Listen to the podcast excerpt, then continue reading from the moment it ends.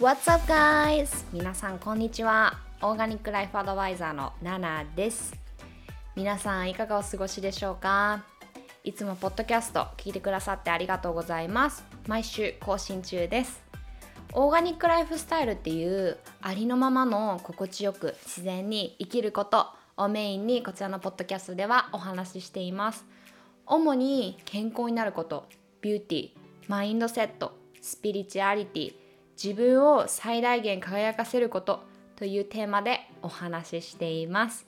アメリカ・カリフォルニア・ロサンゼルスからナナがお送りしております。皆さん、もうポッドキャストの購読はお済みですか？購読すると毎週自動的に新しいエピソードがダウンロードされます。ドライブ中や電車の中、家事をしている時料理をしている時リラックスしながら聞いてくださいね。はい、皆さん。今週1週間はいかがでしたか？なんだかなんだか、ロングタイムノーシーな感じがするんですけども、はい、えっ、と、先週と先々週と、その前？その前は、あれ？どうだったかな？えっと、コラボのエピソードを、あの、宗平さんとのね、えー、アップしたので、まあ、私がこの一人で皆さんに向けてお話をするスタイルっていうかこの形式はすごく久しぶりな感じがしますが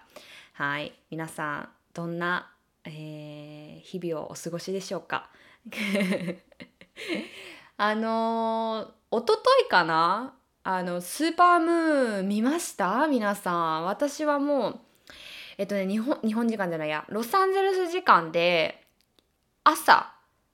早朝の4時半とかだったんですよね。確かね。そのスーパームーンがあのあのブーンブーンじゃないや。登場するのが登場するのが現れるのが。そう。で結局もうその時間なんて私爆睡してるし。はい。まあ見れなかったんですけども。いやでも今回の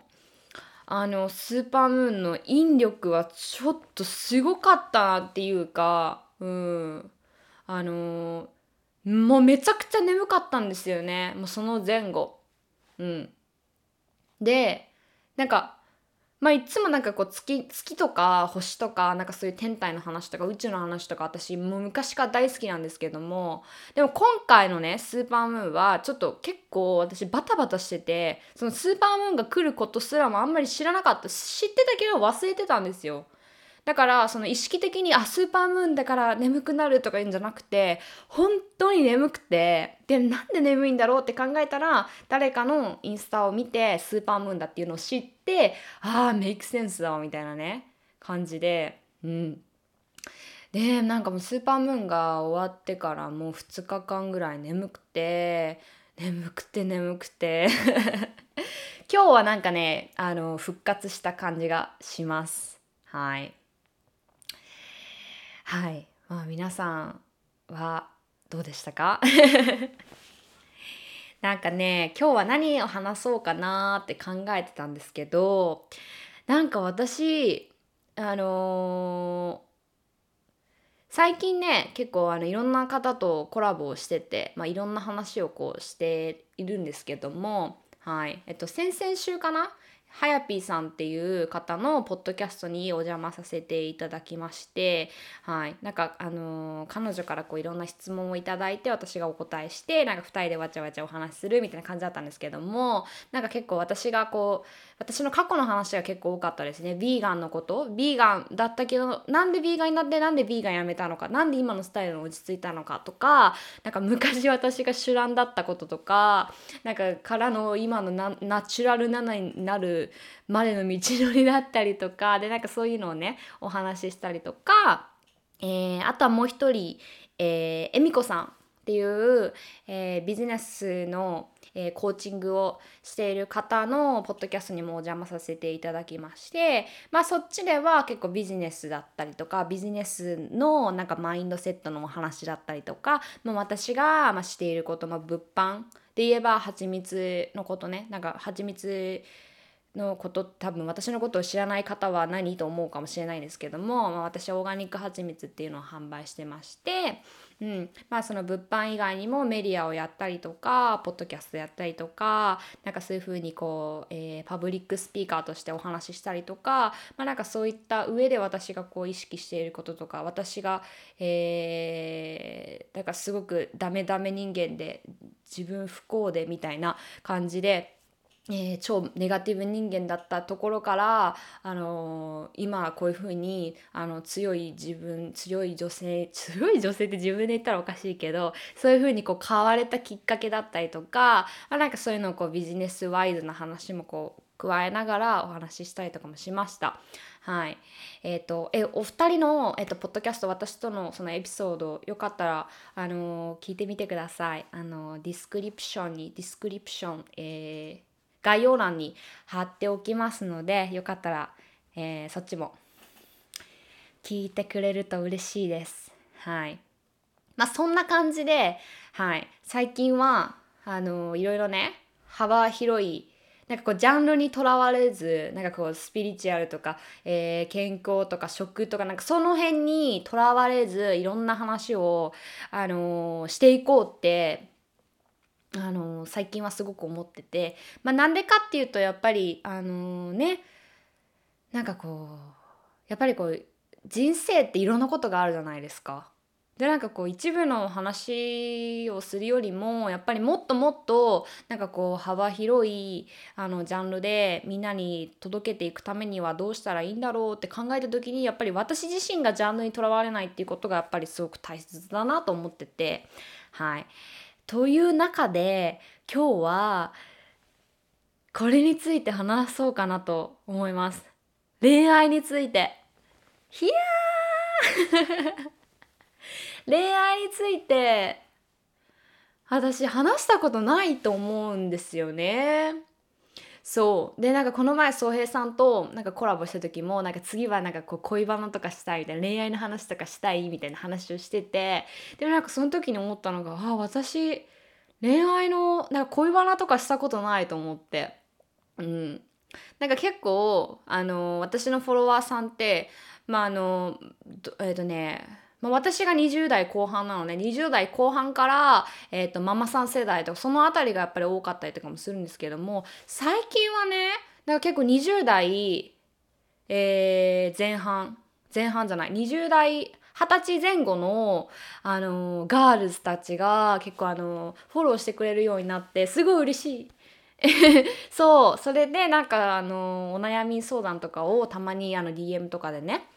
いただくこともあるんですけども、はい、なんかやっぱそんな中でこう結構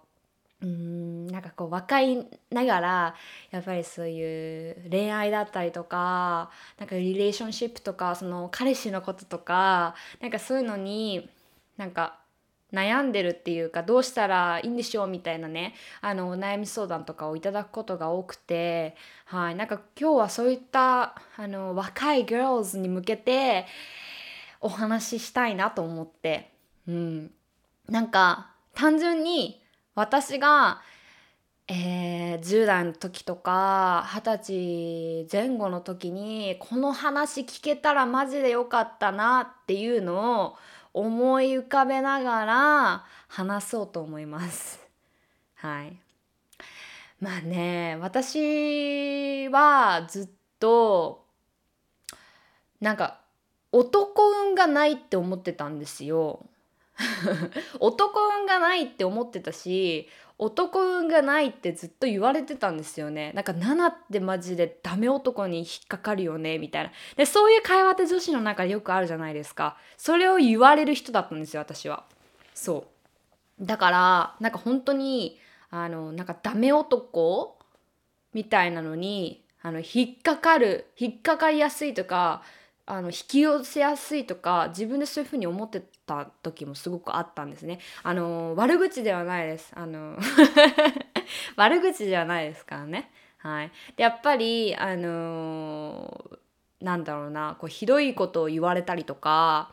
なんかひどいことをされたりとかなんかあの大事にされてこなかったりとかなんかそういうやっぱり経験を恋愛を通してとかそのリレーションシップを通してなんかこういろいろこう経験してきてうんなんかもう私は絶対人と結婚とかできないと思ってたんですよね。なんか私はその素敵な男性なんかもうその時私はなんかミスター・ライトミスター・ライトなんかこうあのなんていうの？ミスターミスターライトなんか wrong right のあの何？私の正しい男性みたいな。なんかそのそれその人になんか出会えないって思ってたんですよずっと。なんでかっていうとなんかやっぱりその恋愛を通してなんかこう辛い経験とかなんかまあ要はそのダメ男と付き合うこととかが多かったりとか、うん、でなんかでもやっぱりダメ男ってって言われようが私が思うがやっぱりその時は私はその人に夢中になっているからこそなんかそういった人にどうやったらこうえーいい彼女って思ってもらえるかとかどうやったらあの話したくないって思われるかとか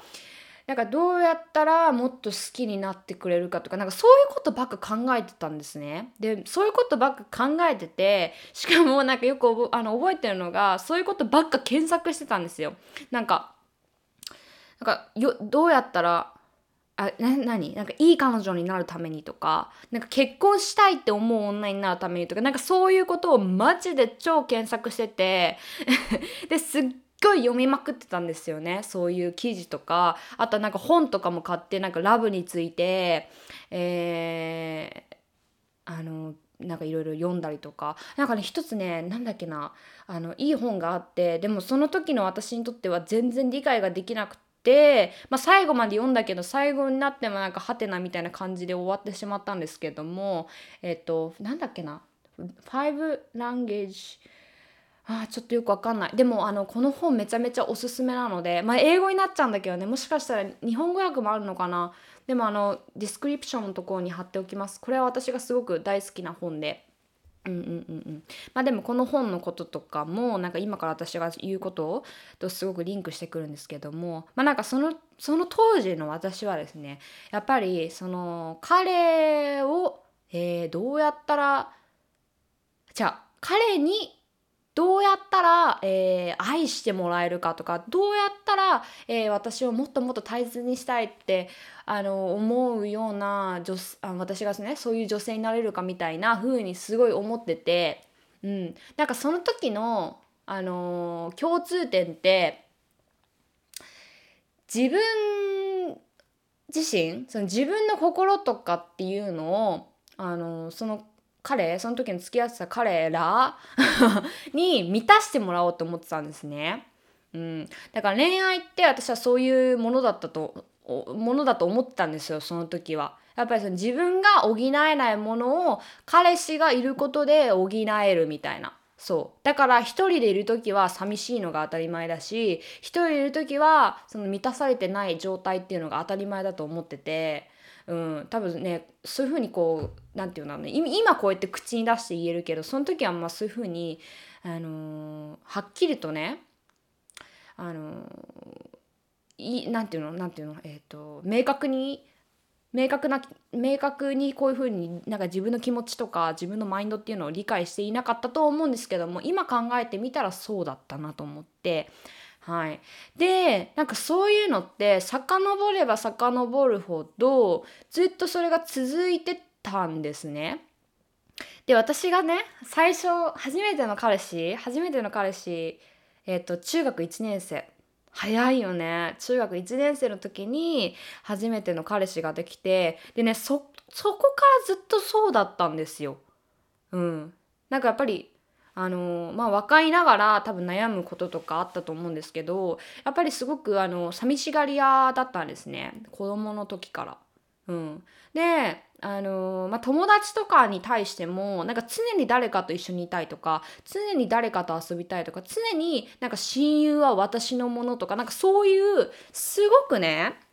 子供ながら人に依存することとかがすごく多かったなって思ってでまあなんかその流れで彼氏とかできてもやっぱもちろん彼氏にも依存するしなんかもしあの別れようとか言われたらもう狂うしみたいな。うん、でなんかもうどうしたらいいかもうこの世の終わりみたいななんか The end of the world みたいな感じでもう本当にあのー、依存してたんですよね。なんか私の過去とかを知ってる方は知ってる方はってよくポッドキャストとかでもお話ししてるんですけど私って基本的にマジで何かに依存していることっていうのがあのー、常にあるんですよね。まあ今は今だからこそなんかバランス取れてて何かが絶対なければいけないっていうのはもちろんないですけどもでも例えば仕事をしすぎたりとかなんかやっぱりそういったあのどっかにね自分のこの何て言うの偏偏ったって言ったらあれだな。なんかいい意味でも悪い意味でもすごく何か物事にスティックしてしまうみたいなのがあって、うん、まあそれをたど、えっと、追い返してみればやっぱり子供の頃からずっとそうだったんですけどもうん、でなんかそういったマインドってなんかどうやどこから来てるんだろうってもっともっと遡ってみたらやっぱりその幼少期の、えー、記憶だったりとか幼少期に、えー、どういうふうに親に接されてきたかとか親からかけてもらった言葉とか周りにいた大人が私私に言ってきたことだったりとか、まあ、なんかそういったなんかちっちゃいちっちゃい出来事が積み重なって積み重なってなんかそういうあのあ私ってロンリーみたいな。なんか一人でいると寂しいから誰かと常に一緒にいたいとかその誰かをずっと私のもとに留めておきたいみたいなね。超悲劇のヒロインっぽいこうやって言ってると。ね。なんかそういうねマインドがねあの出来上がってたんですよ。でもこれって別にあの子供の時に誰が何を言ったとかなんかそういった、まあ、親がどうだったとかそういうことではなくて、まあ、なんかたまたまたまたま私のマインドはそういうふうに自然とそういう方向に、まあ、出来上がっていってしまったんですよ。はい、でやっぱりもちろんその子供の時例えば小学校とか中学校の時ってそんなマインドのこととか私はもちろん考えてないですよ全く。だからやっぱりそういうのにも気づかずにその自分の、えー、ロンリーマインドっていうのをあの彼氏とかができた時にもうそれにもうすりつけていた。うん、だしあのやっぱりその、えー、自分自身が寂しいからこそなんか寂しい人を引き寄せてたなっていうのは思うんですね。だからわあでもなんか今今すごい今リンクしたなんかね今まで付き合ってきた人って例えばあのー、すごいショートタームなリレーションシップがすごく多かった多いんですよ私の人生って。なんかほんと1ヶ月だけ付き合ったとか2ヶ月だけ付き合ったとか3ヶ月だけ付き合ったとかもうほんとそんなもんなんですけどもなんかそういう時ってやっぱその自分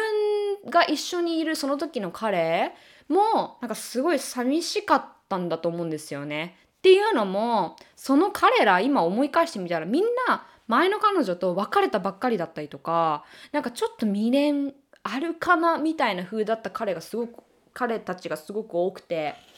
うん。だからやっぱりそのじ私ねその当時の私がやっぱりロンリーマインドで誰かと一緒にいなきゃいけない一人でいると寂しい寂しいって思ってるからこそなんかそういう風にあのー、あの相手もそういったあのちょっと傷ついた心を持っている人がめちゃくちゃ多かったんだなと思っていやーてかなんか今これ話してて気づいたことだから私でもすっごいなんか自分自身にメイクセンスしてるああと思ってうん。だからねなんかそういうのってもちろんかんその時は考えてなかったですしまあ今なんかこういろいろ経験してきて経験してきたからこそあのえー、分かることではあるんですけどもでまあなんかこうねいろいろやっぱり恋愛とかうまくいかなくて男の人との関係とかもうまくいかなくてなんかもう結構疲れててなんかね本当になんかなんて言うんだろうないろんな人とこう付き合っていろんな人とこう触れ合ってなんかこう近くなってでなんかそこでこう学ぶこととかあの何て言うんだろうな、まあ、人間ってやっぱりそういう風になんか触れ合っていくものじゃないですか。ね。だからやっぱりそどどんな何て言うの？あのバッドメンズでもなんかその人との関係で生まれるもの生ま生まれるものじゃないや、えー、と学べるものとか必ずあると思うんですけどもでも私はその毎回えー、その人たちとお別れする時に「うわすっきりした!」って毎回言ってたんですよ。うん、でなんかまたまた同じような恋愛をしてでまたその人と別れたらうわすっきりしたみたいなのを繰り返しててうん。である日突然めっちゃ疲れちゃってそれに。うん。なんかもう確かに満たされる時はやっぱり満たされるんですよね。その人と一緒にいたりとか楽しい時間とかやっぱり過ごしていくんですけどだんだんだんだんだんだんそのなんかこうただこう自分が寂しい思いっていうこのなんかポカンと開いた心の隙間を埋めるだけに出会った人「I'm so sorry」って感じ。なんかあの別にその人たちが悪いっていうわけではないんですけども なんか今これ話しててすごいあの広い女みたいな 風に聞こえてたらどうしようでもなんかそういう風にねあのポツンと心に穴を抱えたままその穴を埋めるためになんかこういろんな人と付き合ってたと思うんですよ。うん、でなんかそういうのに自分自身でそのなんか男に疲れたとかじゃなくてそういう自分自身に私は疲れてそうなんかもうしばらく本当に男の人とかいらないみたいなそういうリレーションシップとかいらないって思ってまあなんかちょうどそういう時期だったのかな。なんかこう今までの当たり前っていうのを変えていきたいとか今までのこう偏ったマインドとか、えー、偏った悪い癖とか依存癖とかなんかそういったものを徐々にあの心も体も変えていきたいってまあ思った時期があって、まあ、皆さんご存知のように私はニューヨークから LA に渡ってきたんですけどもはい。まあ LA に、えー、渡ってきてからは本当にその自分自身に向き合うことっていうのをすごくすごくフォーカスしててだからねあの一人で行動することとかって今まで全然なかったんですけども一人で海行ったりとか一人でハイキング行ったりとか一人で夜景見に行ったりとか一人で自分自身を満たすための行動をねたくさんたくさん取るようになったんですよ。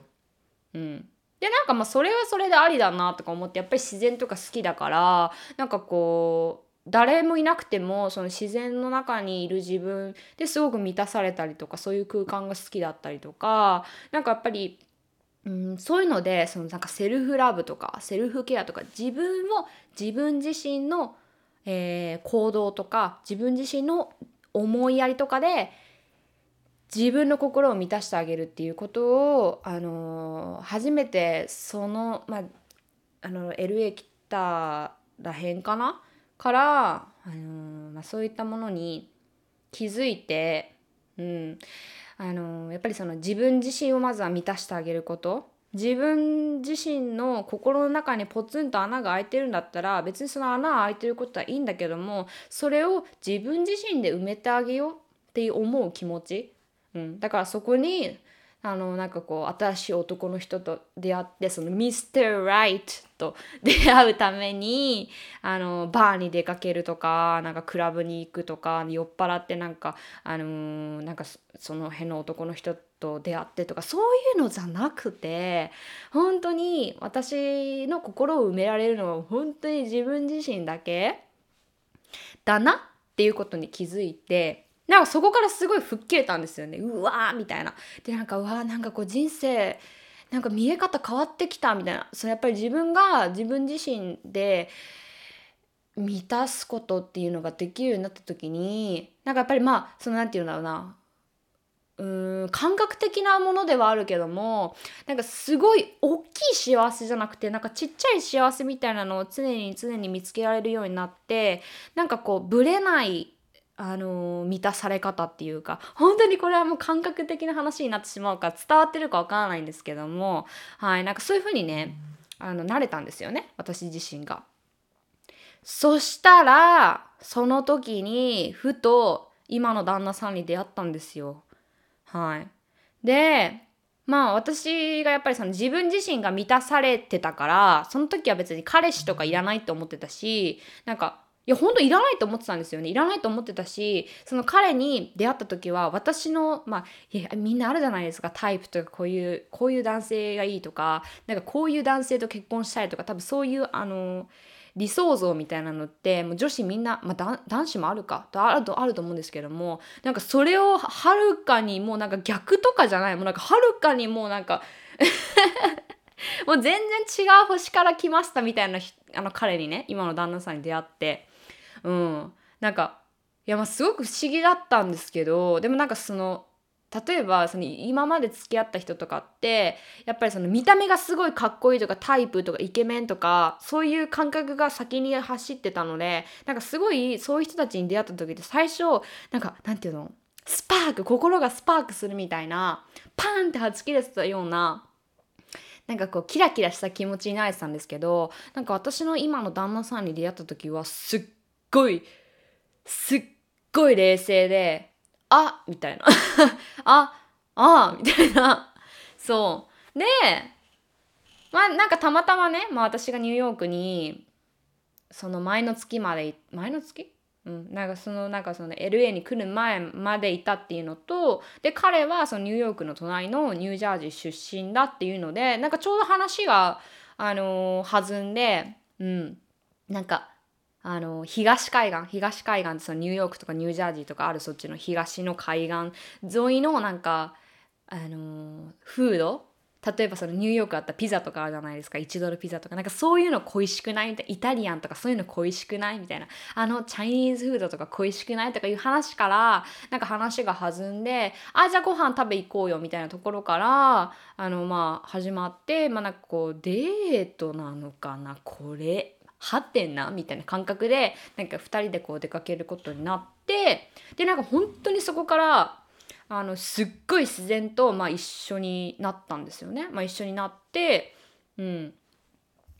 でもなんかそういう自然に誰かと惹かれ合って自然な感じに付き合うっていうことがなかったんですよね。だから最初今までだったらなんか衝撃的な出会いをバンってしてでなんかこうお互い気持ちがスパークして「はあもうなんかもう超かっこいいもうやばいもう超好き」みたいな感じとかがあってでなんか付き合ってでなんかわったわったわったわったしてなんか別れて「あもうなんかあの男良くなかったわ」とかなんか言ってみたいな 本当そういう感じだったんですけど本当にまあさっきも言ったように今の彼に出会った時はすごくすごく冷静でうん。でやっぱりその自分が満たされた状態だから彼に満たせて満たしてもらおうっていう気持ちは本当に一切なくてその時。うん、で彼自身もすごく自分自身で満たしてるような人だったんですね。やっぱり自分自身の一人の時間が好きとか言ってたりとかなんか本を読むことが好きとか散歩するのが好きとかなんか本当にそういう自分が自分をちゃんと愛せてて自分をちゃんと自分で満たせてるような人だったんですよね。まあ、要は結局私が満たされた満たされてたからそういう人にその自分とその相手がリフレクトして自分と同じようなマインドのね人に出会えたんだってまあ気づいたんですけどまあ結局本当に本当にあのー、自然と、まあ、今の彼とあのそのまま結婚してって言ってまあ今はねあのハッピーライフを送ってはいるんですけども、うん、だからあの、まあ、一番最初にも話したんですけどもその私がその恋愛とか男の人とかリレーションシップで悩んだ時ってそのなんか男その周りの人をどういうふうにあの言葉は悪いけどコントロールするかっていうかどうやったらその自分あの自分を愛してもらえるかとかなんかそういうふうにねこう周りをコントロールしようとか周りをどうにかしようって思ってたんですけどそれってやっぱりすごく不可能不可能ではないけど不効率なことで。うん、なんか本当に全てはその自分の心の状態とかマインドの状態っていうところにあるんだなっていうかやっぱりなんか最初にも言ったんですけどもそのいい恋愛をするためにいろいろ検索したりとかなんかいろんな記事を読んだりとかしてたんですけどもなんかそういった中ではやっぱりその自分自身を大切にすることとか自分自身を満たしてその満たされた状態で会う人とかなんかそういった出会いを大切にしましょうとかそういうのって誰も教えてくれなかったから、うん、なんかその時はそういうのをこう聞きたかったなってあの今ね思ってたんですけどもさっきそのリコメンドした「あの5ランゲージなんちゃら」っていうタイごめん今ちょっとタイトルが思い出せないんだけどなんかその本には書いてあったんですよそういうことが。そうなんかやっぱりその自分を愛することだったりとかその自分を愛して満たしてあげること。で満たして溢れてきたものをその人に与えることで。でその人もやっぱりあのやっぱりなんていうのな満たされた人からあの溢れた愛だからやっぱりそういったものってすごく人に届くし。でなおかつその自分の一緒にいる相手も満たされている状態なのであればなんか2人がそのなんか足りないところを補うとかそのポツンと空いた心をお互いで補うとかではなくて本当にお互いがもう満たされてる状態だからもうバンスバンスバンスバンスバンスしてなんかそうエキストラのハピネスみたいな感じになるんですよね。うんまあ、なんかそういったのをその本には書いてあったんですけどもその当時の私にはもう全然意味が開かなくて「What?」みたいな「え？What do you mean?」みたいな感じだったんですけどなんか今ならそれが理解できるっていうかなのでまああのまあねそういうもし昔の私みたいな状態状態っていうか状況にいたりとかその彼氏とうまくコミュニケーションが取れないとか彼氏との付き合いに悩んでるとかなんか彼氏いるけどすごい寂しい気持ちがいつもあるとか彼氏がいない時はすごい寂しいとかなんかそういうねもしあの今これ聞いてくださってるガールズがそういう風な状況でいたらあのぜひその私の経験談っていうのを、まあ、今ここまで聞いてくださってることってことは、まあ、最後までね聞いてくださってるとは思うんですけどもあのやっぱりね人から満たされて満たしてもらうことはできないんです。はい。うん。なんか表面上では例えば素敵な時間を過ごすとかいうこと楽しい時間を過ごすとかなんかそういうことは可能だしその瞬間満たされることはできてもやっぱり自分自身の心が自分自身の心のベースっていうのがあのグラグラにこうあのバラアンバランスであったりとか穴が開いてたりとかすると結局ねその満たされた時とかって一瞬だけで表面上だけのもので結局また同じところに戻ってきちゃうんですよ。うん、だからもしなんかこういう系のこ恋愛とか人との付き合いの中で悩んでるのであればぜひぜひぜひぜひあもうあの自分だけの時間を作って自分をどうやったら満たさ満たしてあげられるかなっていうのをちょっと考えてあげてそれをぜひ行動に起こしてみてほしいです。でこれをしばらく続けてみてほしい。うん。まあ、私が取った行動は、まあ、私はちょっと極端すぎるんですけども、まあ、なんか自分のそのなんかなんていうんだろうな環境を変えたいっていうので、まあ、飛行機6時間乗って、あのー、ニューヨークから LA に渡ってきて、あのー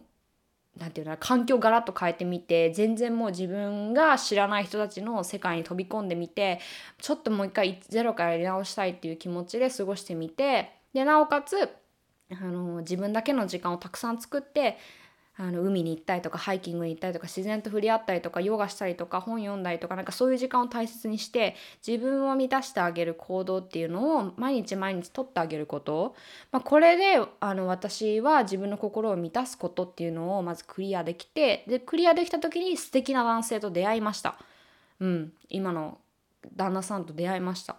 なので、あのー、まあ、さっきも言ったように是非みんなの心が満たされてるか何もなくても満たされてるかみたいなことをねこのちょっとポッドキャストを聞いてくださっ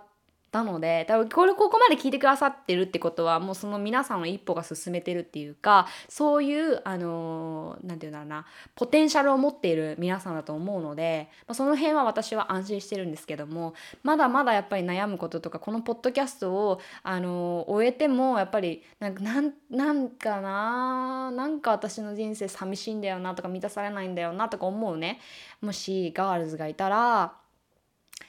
本当にその答えは自分の心の中にあるっていうかその心を埋めてあげるようなことをあのぜひぜひあのそこだけにこうフォーカスをちょっとしばらく置いてみてほしいなと思います。はい、まあ、そんな感じでとはいえとはいえなんか一人でこもっちゃうとやっぱり寂しい気持ちをまた増してきてしまうかもしれない。別にそういう時間もしかしたら大変かもしれないんです。あ大切かもしれないんですけれどもあまりに辛すぎるのであれば誰かに吐き出したりとかすることがやっぱりそこでねあの瞬発的にでもやっぱりすっきりすることとかやっぱりそういう感情とかこうデトックスその心のなんか溜まってるものをデトックスしてあげるクレンズしてあげるっていうのはやっぱり大切だと思うのでもし私で何かサポートできるのであればいつでもあの DM インスタグラムのから DM ください。はい。えっ、ー、とインスタグラムは、えーと、皆さんインスタ私のインスタ知ってるかな？ポッドキャストだけ聞いてくださってる方もいるのかな？ちょっとよくわからないんですけども。あの皆さんとお話しできることをすごく楽しみにしてます。何か私にできることとかあの、えー、うん相談に乗れることとかがあれば、あのちょっとすぐにすぐにはお返事できるかわからないんですけども必ず皆さんにお返事するようにはしているのでじゃんじゃん DM ください。はいなんか私の経験が皆さんの力になれたらいいなって本当に心から思います。はいねほらなんか私もやっぱり自分の心が満たされたからもうこれが当時の私だったらそんなこうやってみんなをみんなをサポートしようとか自分の経験を話して誰かのためになりますようにとかも思ったりとかもできなかったわけですよ。でも今私が自分の力で満たすことができたからこうやってみんなにね発信しようと思う